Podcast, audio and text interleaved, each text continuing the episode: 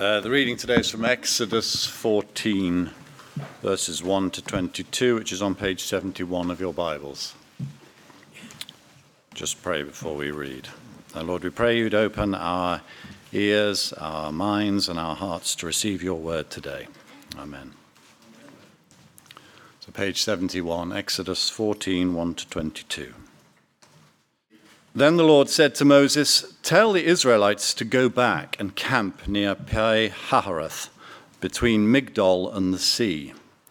They are to camp by the sea, directly opposite Baal Zephon.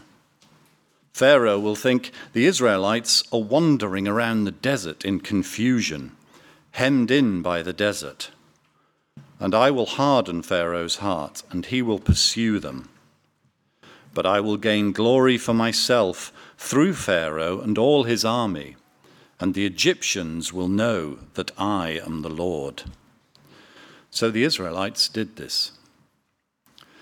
When the king of Egypt was told that the people had fled, Pharaoh and his officials changed their minds about them and said, What have we done? We've let the Israelites go uh, uh, and have lost their services. So he had his chariot made ready and took his army with him. He took 600 of the best chariots, along with all the other chariots of Egypt, with officers over all of them. The Lord hardened the heart of Pharaoh, king of Egypt, so that he pursued the Israelites who were marching out boldly.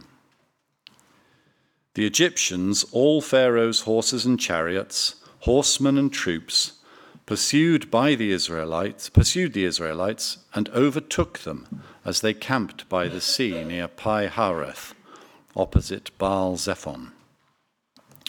As Pharaoh approached, the Israelites looked up, and there were the Egyptians marching after them. They were terrified and cried out to the Lord. They said to Moses, was it because there were no graves in Egypt that you brought us out to the desert to die? What have you done to us by bringing us out of Egypt? Didn't we say to you in Egypt, Leave us alone, let, let, us serve the Egyptians? It would have been better for us to serve the Egyptians than to die in the desert. Moses answered the people, Do not be afraid. Stand firm and you will see the deliverance the Lord will bring you today. The Egyptians you see today will, you will never see again. The Lord will fight for you. You need only to be still. Then the Lord said to Moses, Why are you crying out to me? Tell the Israelites to move on. Raise your staff and stretch out your hand over the sea to divide the water so that the Israelites can go through the sea on dry ground. I will harden the hearts of the Egyptians so that they will go in after them. And I will gain glory through Pharaoh and all his army, through his chariots and his horsemen. The Egyptians will know that I am the Lord when I gain glory through Pharaoh, his chariots, and his horsemen. Then the angel of God, who'd been traveling in front of Israel's army, withdrew and went behind them.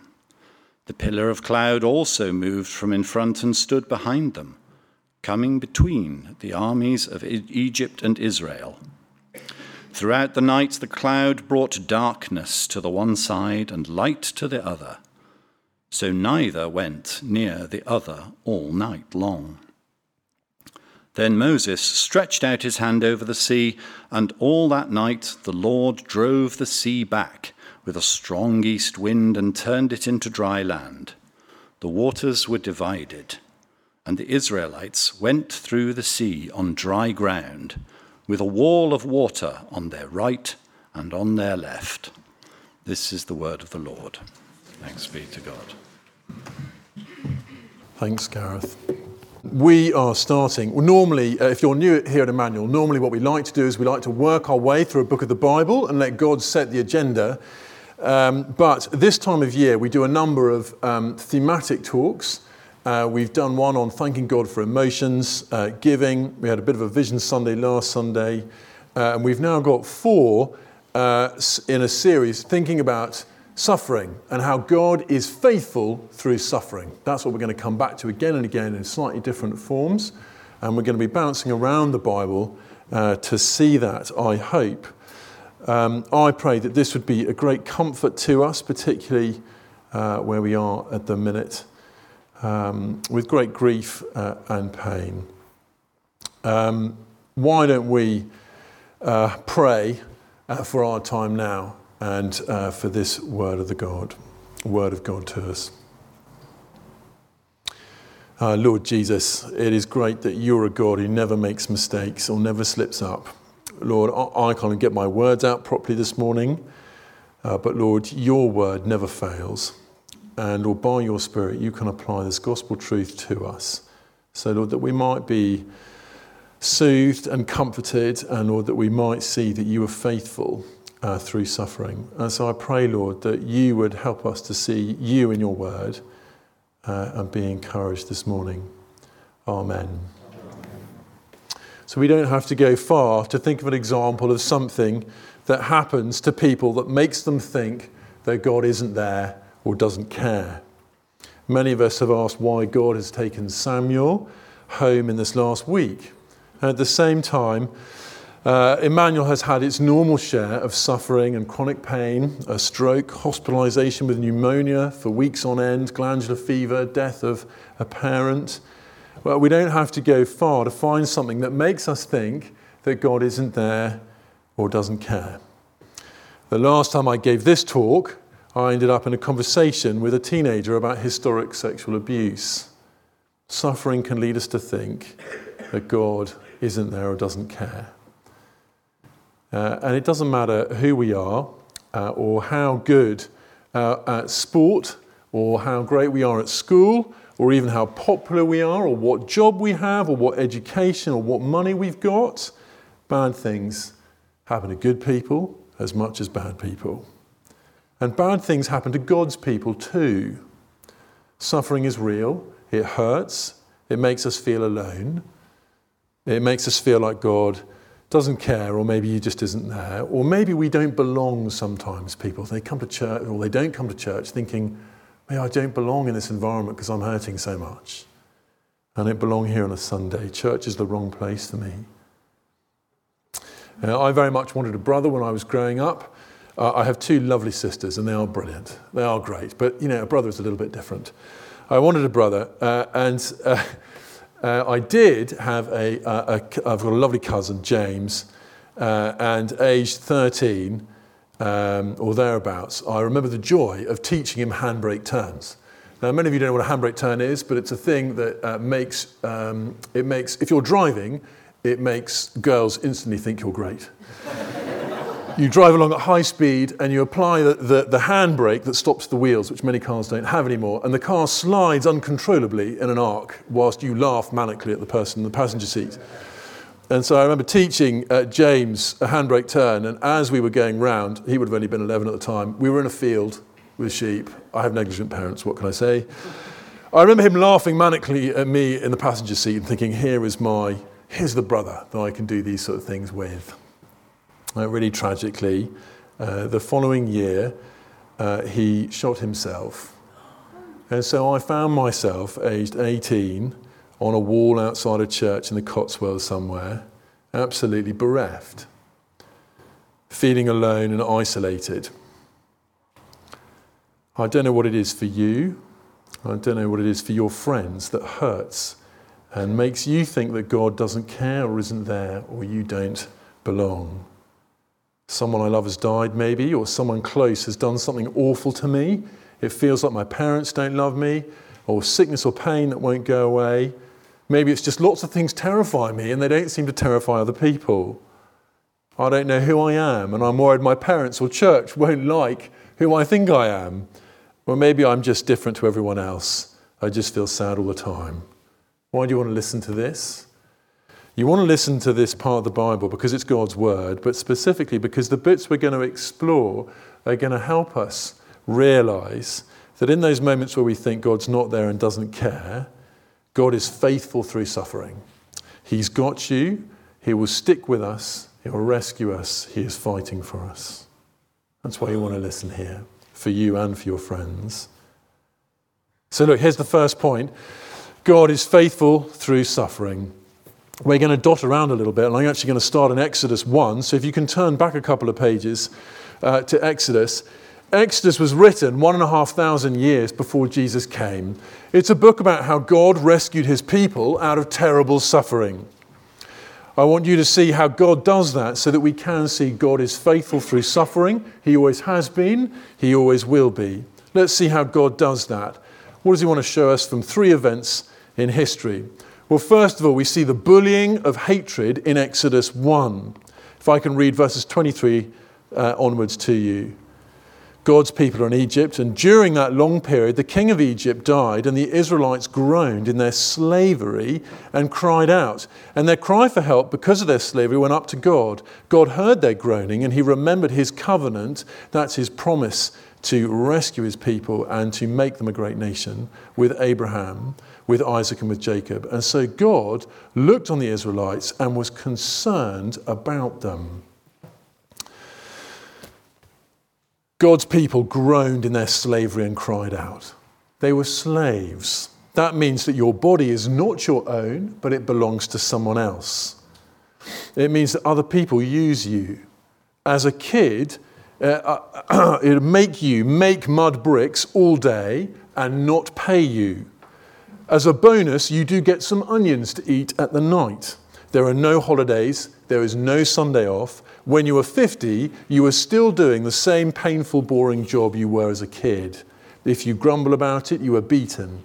There are no policemen to stop that. There is no child line. There is no ombudsman. If you try to escape, you are killed. And the killer is rewarded. You are trapped, being bullied and used for your life. The Egyptians hated God's people. What do you think it felt like for God's people in that place?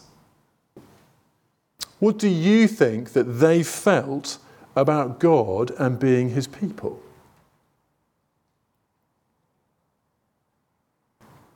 I suspect that they thought he's not there, he doesn't care, he doesn't see our suffering. But he is, isn't he? In verse 24, it says, God heard their groaning and he remembered his covenant, that's his promise to bless his people with Abraham, Isaac, and Jacob. And so God looked on the Israelites and was concerned about them. God is there, God does care, God does see, even if I can't see him, God does have a plan. But God's people can't see it, can't they?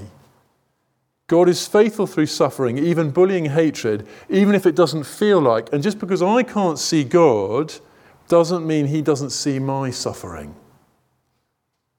Should we go on Exodus 5? So turn over. Uh, a bitter work of unfairness. And again, I want you to think what does it feel like being God's people here? So what happens is, is after God is concerned for his people, he acts by getting Pharaoh to raise God's rescuer of his people in his own house. The irony of that. But it takes a whole lifetime for Moses to grow up. And Moses then tells Pharaoh to let God's people go. And it gets worse, not better. A totally unfair, unjust, harsh labour is made worse. You see that in 5 22 to 23. Moses returned to the Lord and said, Why, Lord? Why have you brought trouble on this people? Is this why you sent me? Ever since I went to Pharaoh to speak in your name, he has brought trouble on his people. And you have not rescued your people at all. Can you hear the problem? I'm supposed to be the rescuer. You sent me to rescue. It's made it worse. Now, what these guys have to do is they make their mud bricks, but they do it without straw, which is an essential ingredient that must be provided. No straw means you have to go and get your own. You have to do the same number of bricks each day. So instead of getting up at daylight, you have to get up in the dark and walk miles to gather straw and bring it back. Egyptian men whip and drive God's people on. They didn't even do anything wrong. Just Moses and God with his so called plan all they can see is it's got worse. What do you think it felt like to be God's people here? What do you think they thought about God and being his people? It's like he doesn't care and won't make it stop. You see that in verse 23. Moses says, Ever since I went to Pharaoh to speak in your name, he's brought trouble on this people. You've not rescued your people at all. What are you doing, God? But God is there and he does care and he has a plan and he is working it out. A couple of days later, God starts his amazing plagues, which get bigger and worse for the Egyptians and Pharaoh until death comes to every Egyptian house. So terrible that even the mighty Pharaoh and Egypt give up and they let God's people go. God is there, He does care, He does rescue powerfully from the work of this bitter work of unfairness, but God's people couldn't see it. No one could see God getting ready, and no one saw a plague of frogs coming no one saw that there'd be no sunlight for three days, let alone the seven other incredible things that God could do. No one could even imagine what God's rescue plan was going to be like. It was so wonderful. Or a God who cared so much. God is faithful through suffering, even the bitter work of unfairness, even if we can't see Him at work or understand His plans. Just because I can't see or understand God's plan in my suffering doesn't mean He isn't working His amazing plans out. But finally, we had our reading in Exodus 14. Turn over with me to that page, I think it's page 71. Again, slow down. What does this feel like? What do you think about God? And, uh, and in the end, what is God like as we, as we go through this passage here? Uh, I'm just going to read 10 to 12. As Pharaoh approached, here comes the mighty Pharaoh with his chariots. He's going to wipe out God's people or take them back to slavery. As Pharaoh approached, the Israelites looked up, and there were the Egyptians marching after them. They were terrified and cried out to the Lord. They said to Moses, Was it because, because there were no graves in Egypt that you brought us to the desert to die? What have you done to us by bringing us to Egypt? Didn't we say to you in Egypt, Leave us alone, let us serve the Egyptians? It would have been better for us to serve the Egyptians than to die in the desert. Can you hear that? The Egyptians are coming, and God's people are terrified. They think they're going to be killed by them. Verse 11, that there weren't any graves. They think Moses and God have brought them there into a death trap. It's totally understandable. They're in the desert. There's women and kids. There's no weapons. It's like some massive church picnic with their onions and flatbread for the journey. And here comes Pharaoh with more than 600 chariots and all his army armed to the teeth, experienced killers, everyone. It's like trying to fight a tank with a piece of toast. You want to run away, but you can't because they're trapped with the sea behind them and the very angry Egyptians in front. What do you think it felt like to be God's people in this place? Of no escape and death everywhere. What do you think they thought about God and being his people? God's left us. He's made a mistake. He doesn't care. Worse, he wants us to die. He definitely can't rescue us from death now. He's not quick enough. It took a whole lifetime to get Moses. What's going to happen here? We've got hours, maybe minutes. But what does God do? He does the impossible to rescue his people. Moses parts the Red Sea down in verse 21. God's people walk through on dry land. Moses parts the Red Sea. It's impossible. The people walk through on dry land. That's impossible. And then the sea rolls back and destroys Pharaoh and the Egyptian army. That's impossible, right? And now the only impossible thing is for the Egyptians to get God's people back. They're never going to come back from that, are they? God is faithful through suffering, even the terror of death. Just because you, you and I can't see how the rescue from suffering is possible doesn't make it impossible for God. He's the God that does these extraordinary things. God is faithful through suffering. He is there. He does care. He has a plan, and anything is possible for him. It's like with the kids and the marshmallows, isn't it? When we've got our eyes shut and we can't see what's going on, it's deeply uncomfortable. But we have a God who's not bringing marshmallows, He's bringing rescue and all that we need. Or the old illustration that is often said that sometimes our life is like uh, uh, like looking up at the sky and all we can see is clouds and blackness. But that doesn't stop the sun and the blue sky being there, does it? And that will break through eventually. And so God remains behind the cloud of our pain, seeing our hurt and acting to rescue and loving us and carrying our burdens daily, as Psalm 62 puts it. I think that's the aim here of this passage. We will have times that we feel like God's people in Exodus. Uh, the, the, and it's, but it's not because God has abandoned us, but because we do not see the big picture and understand his plan and what he's capable of. This is what I, I'm very visual, so I like to draw things. Here we go. It's like we're here. Here's the world. It's broken by sin and we're stood in, right in that hole, aren't we? And sometimes, sometimes the world is great, sometimes it is awful, and we are sad. And we're hurting and in pain. But the thing is, is we've got a God who, oh, crumbs, you like that? Yeah. Who's got these massive, he's so huge. He's got these massive hands. I don't know if you can tell those are hands. I'm trying to do hands. He's so huge. He's got everything and everyone in his hands. But he's so huge, we can't see him, doing that, but he is there doing it. We see him doing it here, one and a half thousand years before Jesus.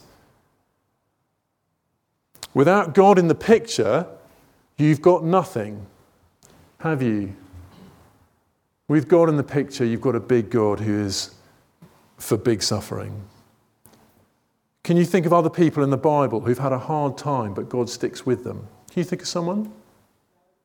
Can you think of someone maybe like I don't know, Joshua or, or Daniel.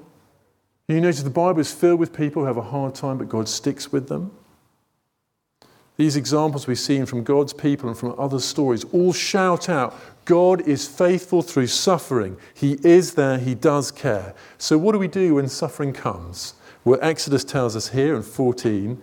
Look, let me read with you uh, from verse 13. Moses answered the people, Do not be afraid. Stand firm, and you will see the deliverance the Lord will bring you today.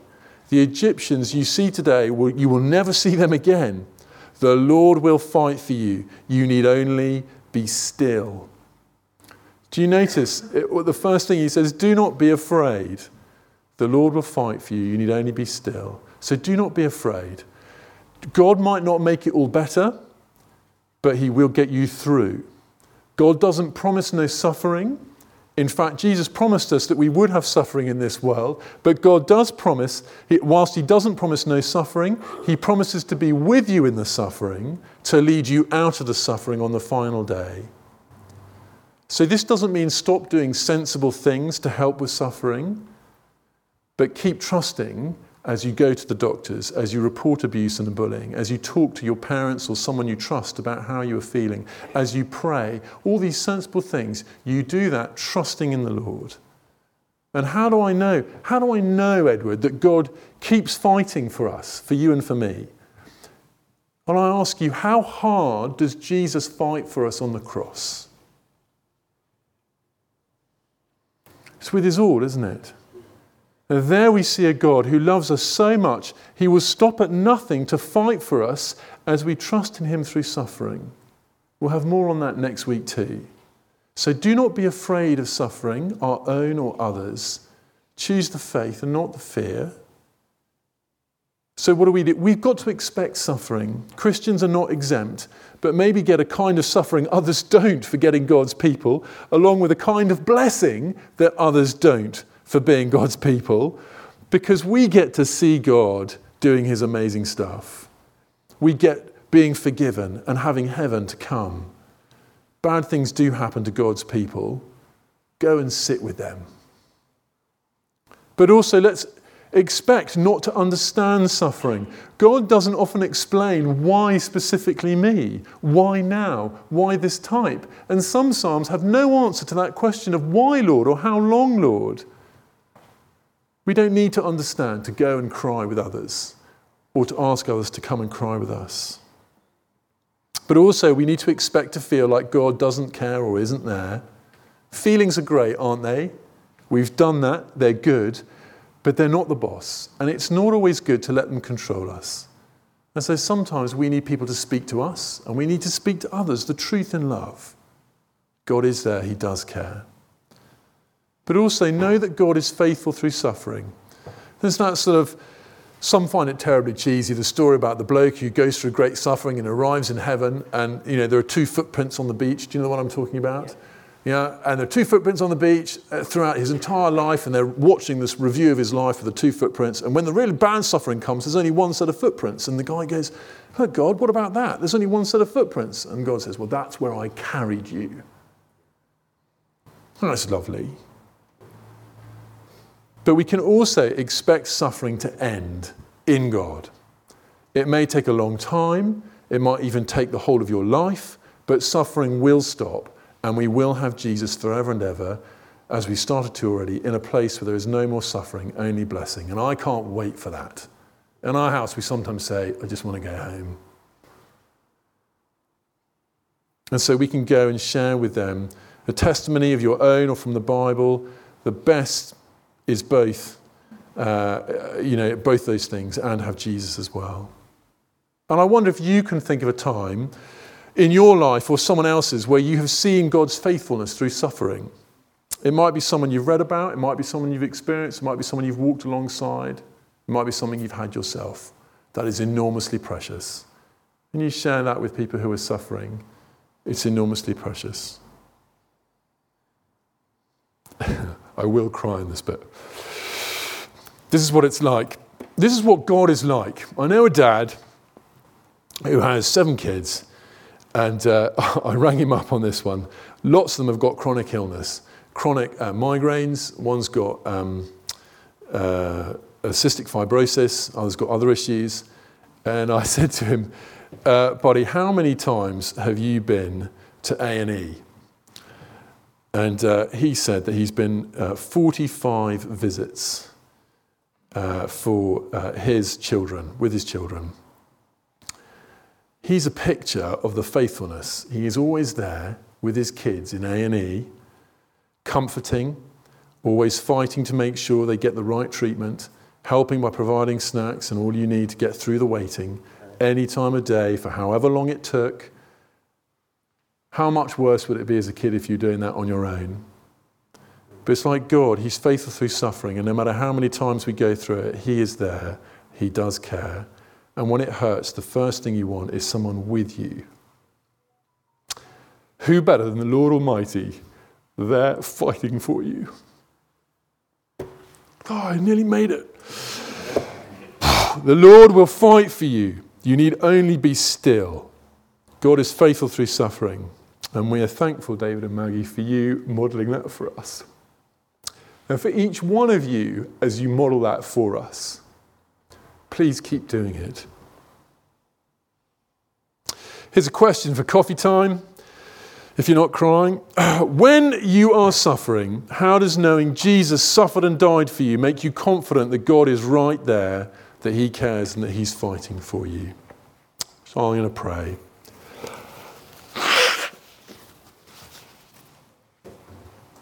Lord Jesus, we find it so hard being your people and suffering awful and terrible things in this broken world. And Lord, I thank you for the many blessings that we also get to see as we realize that you are there, you do care, and that you are fighting for us. Help us, Lord, to be still in your arms, not to be afraid. I pray that particularly for us here who are going through great suffering at the minute.